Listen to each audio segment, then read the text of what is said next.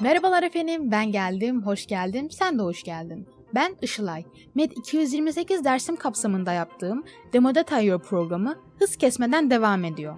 Bir önceki bölümümde altını çizdiğim sürdürülebilirlik kavramını bu bölümde moda endüstrisiyle mercek altına alıp çoğunlukla moda endüstrisinin kirli taraflarını konuşuyor olacağız. Sürdürülebilirlik neydi? Bir ufacık hatırlayalım. Son yıllarda önemi artan bu kavramın özünde daimi olma yeteneği vardır. Brundtland raporunda şu anki gereksinimleri gelecek kuşakların kendi gereksinimlerini, karşılama becerilerini tehlikeye atmaksızın karşılamak olarak tanımlanır. Üç boyutluydu. Nedir bu boyutları? Ekonomik, ekolojik ve sosyal boyutlar ve bu üçü arasında bir denge olduğu zaman sürdürülebilirlik sağlanabiliyordu. İşte ilk sorumuz. Sürdürülebilir moda mı? O da ne? Sibel Yücel ve Bahar Tiber tarafından yazılan Hazır Giyim Endüstrisinde Sürdürülebilir Moda başlıklı Tekstil ve Mühendis dergisinde yayınlanan derleme makalede belirtildiği üzere sürdürülebilir moda, etik moda, eko moda, ekolojik moda, yeşil moda ve çevreci moda gibi kavramlar günümüzde birbirlerinin yerlerine kullanılan kavramlar olup yüksek kaliteli ürünlerin yer edindiği veya geri dönüştürülebilir moda akımı şeklinde tanımlanmaktadır. Tekin Akbulut'a göre sürdürülebilir moda, ekolojik hayata zarar veren giysilerin kullanımına, gereksiz yere yapılan alışverişe, üretimde çalışan işlerin haksızlıklarına, gereksiz su ve enerji israfına karşı bir akım olarak ortaya çıkmıştır. Bu bileşenleri sırasıyla inceleyeceğiz.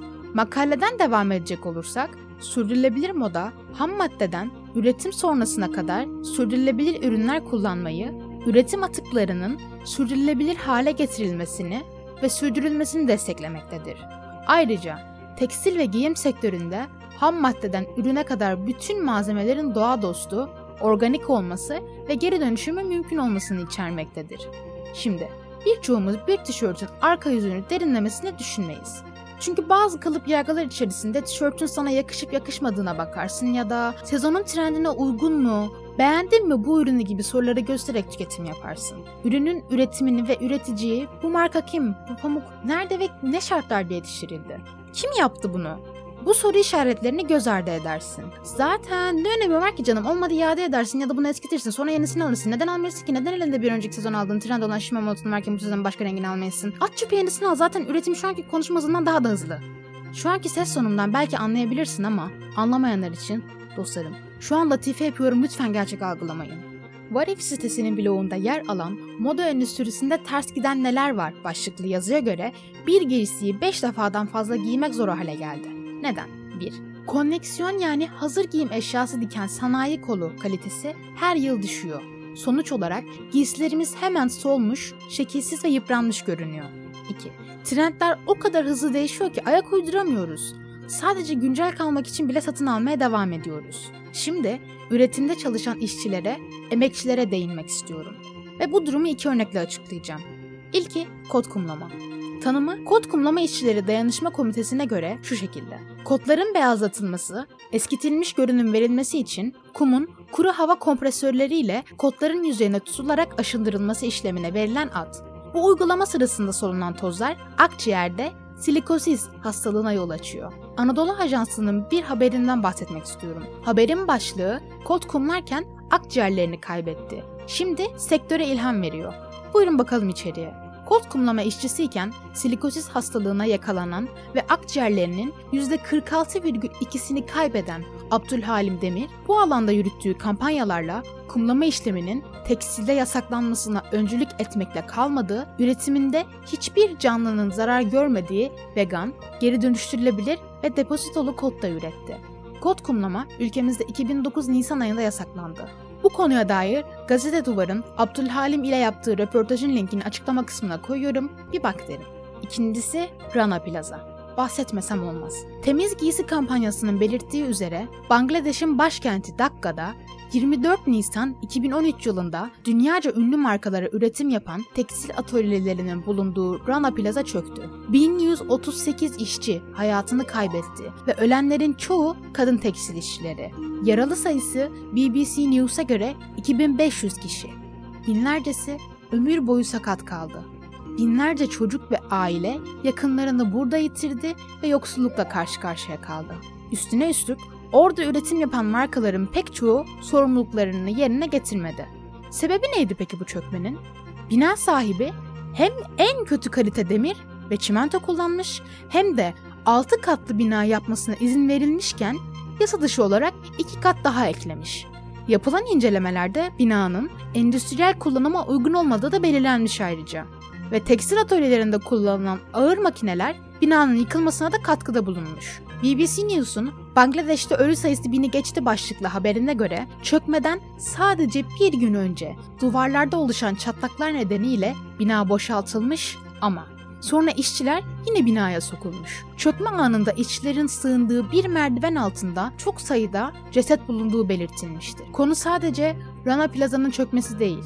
Bu konu insanlar hem sağlığa ciddi zararı olan kimyasallarla çalışıyorlar bu da yetmezmiş gibi. Çalışma koşulları da berbat. Bu konu buna varıyor. Vadif sitesinin bloğunda yer alan moda endüstrisinde ters giden neler var başlıklı yazıya tekrar referans vermek istiyorum. Şununla başlayayım. Tekstil üretiminin yoğun olduğu ülkelerde bir işçinin haftalık çalışma saati ortalama 96 saat. Sağlık ve güvenlik koşulları başlığına baktığımızda çalışanlar maalesef genellikle güvenli olmayan binalarda, havalandırılmasız alanlarda zehirli maddeleri soluyorlar. Bu yüzden tekstil üretim sahalarında kazalar, yangınlar, yaralanmalar ve hastalıklar çok sık meydana geliyor.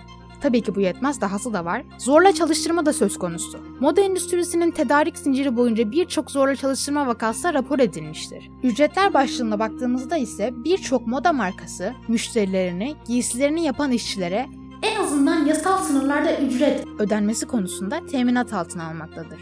Ama bu tam olarak ne anlama geliyor? Her şeyden önce birçok markanın asgari yasal maaşı bile ödemediği anlamına geliyor.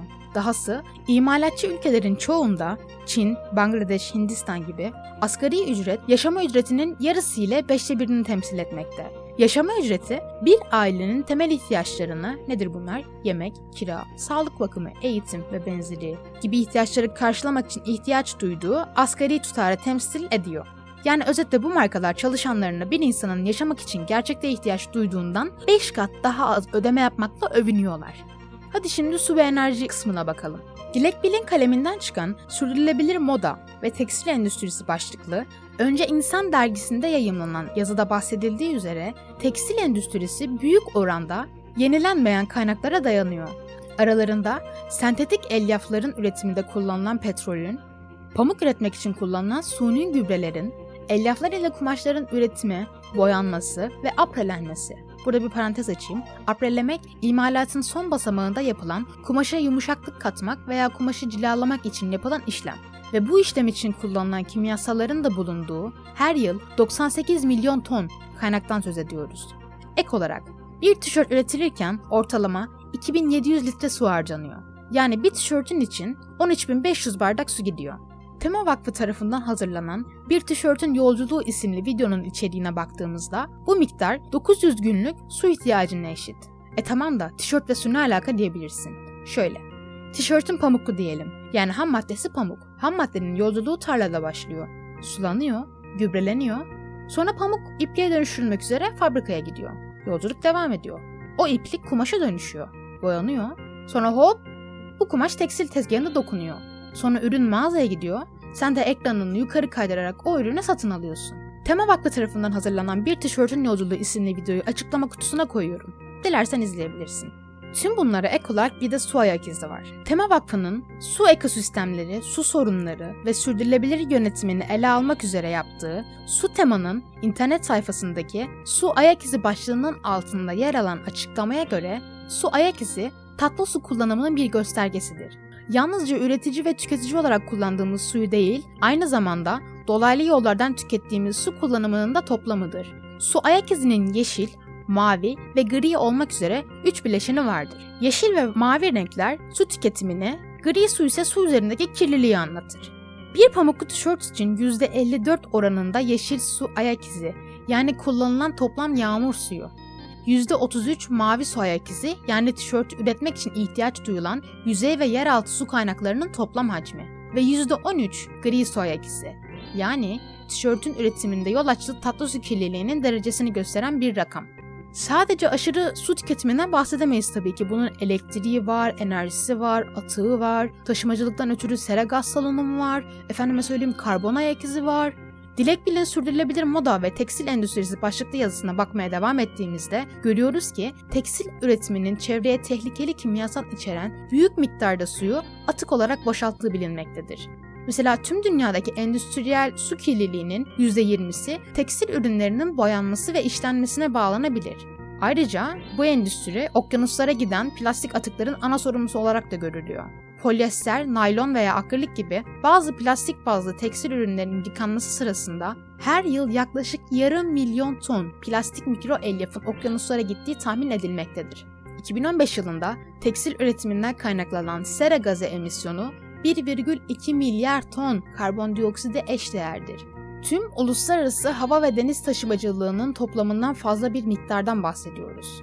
Ahu Fatma Mangar'ın Sürdürülebilir Kalkınma için Yavaş ve Hızlı Moda başlıklı makalesine göre moda dünyanın çevreye en çok zarar veren ve su tüketiminde en büyük paya sahip olan ikinci sanayi koludur. Amerika Birleşik Devletleri'nde 2013 yılında 15,13 milyon ton kıyafetin sadece 2,3 milyon tonu yeniden kullanıma dahil edilebilmiştir. İngiltere'de tüm tekstilin 1 milyon tonu her yıl çöpe gitmektedir. Bu yüzden moda ve tekstil endüstrisinde sürdürülebilirlik son zamanlarda gittikçe önem kazanmaya başlamıştır. Ufaktan hem konuyu noktalamak için hem de bir özet niteliğinde olan bir şey paylaşacağım. Jameson O'Connor tarafından Business of Fashion bünyesinde kaleme alınan modanın sürdürülebilirliği elde etmek için 7 önceliği maddelerini Azolab Türkçe bir şekilde sunmuş. Buyurun bakalım maddeler neler? İlki tedarik zinciri izlenebilirliği. Birçok marka ürünlerinde kullanılan ham maddelerin kaynağını takip etmeye zorlaştıran karmaşık bir tedarik zinciri işletmektedir. Bu sorun tedarikçilerin farklı üretim aşamalarında çizilmesiyle çözülebilir. Bu konudaki araştırmacılar moda markalarının şeffaflığı arttırmaya yardımcı olmak ve işbirliğini ve paydaş katılımını teşvik etmek için bu tedarikçilerin bir listesinin yayımlanmasını tavsiye ediyor. 2. Su, enerji ve kimyasalların verimli kullanımı. Modanın küresel karbon salınımı üzerindeki etkisi yanı sıra su ve kimyasal kirlilik, deri kimyasal işleme, kot işleme için önemlidir. Markaların ve tedarikçilerin su tüketimi, enerji ve kimyasal kullanımı, kirlilik seviyelerini takip etmek için işbirliği yapmaları gerekmektedir. Bu, kaynak kullanımını azaltmak ve kirliliği düşük tutmak için tedarik zincirinin işleme aşamasında verimlilik programlarının uygulanmasına yardımcı olacaktır. 3. Güvenli çalışma ortamları. Tehlikeli çalışma koşullarından iş yeri ayrımcılığına kadar endüstrinin her seviyesinde çeşitli şekil ve biçimlerde sömürü vardır. Şirketler saygılı çalışma koşullarını evrensel insan haklarına bağlı politikalarla resmileştirmelidir. Bu ilk üç madde anında uygulama için üç temel önceliklidir. Şimdi temel değişim için dört dönüşüm önceliğine bakalım. 4. Sürdürülebilir malzemeler. Bir markanın ham madde seçimi inovasyonlara bağlı olarak değişiklik göstermektedir. Şirketler organik pamuk gibi düşük maliyetli malzemelerin kullanımını arttırmalı ve yeni sürdürülebilir malzemelerin geliştirilmesine yatırım yapmalıdır. 5. Dönüştürülebilir moda sistemi. Moda markalarında tasarım ve ürün geliştirme ekipleri dayanıklı ve kolay sökülüp geri dönüştürülebilen ürünler tasarlayarak uzun vadeli düşünerek ürün oluşturmaya eğitilmelidir. 6. Yerel yasaların uygulanması.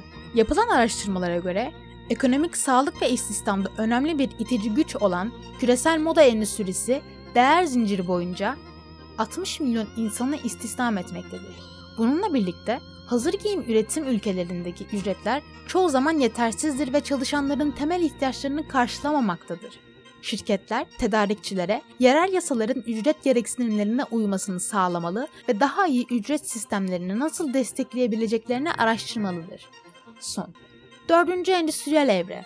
Teknoloji, uzun zamandır modadaki değişimin önemli bir itici gücü olmaktadır. Örneğin bazı ülkelerde otomasyonun giysi işçisi işlerinin %90'ına kadar çıkabileceği tahmin edilmektedir. Şirketler teknolojik gelişmelerin tedarik zincirlerindeki çalışanları nasıl etkileyebileceğini analiz etmeli ve bunu yeni teknolojiler kullanırken dikkate almalıdır.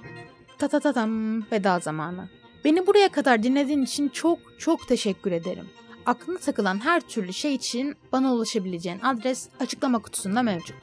Diğer bölümümüzde hızlı ve yavaş modeli konuşuyor olacağız. O zamana dek hoşça ve sevgiyle kal ve tabii ki sakın plak olma.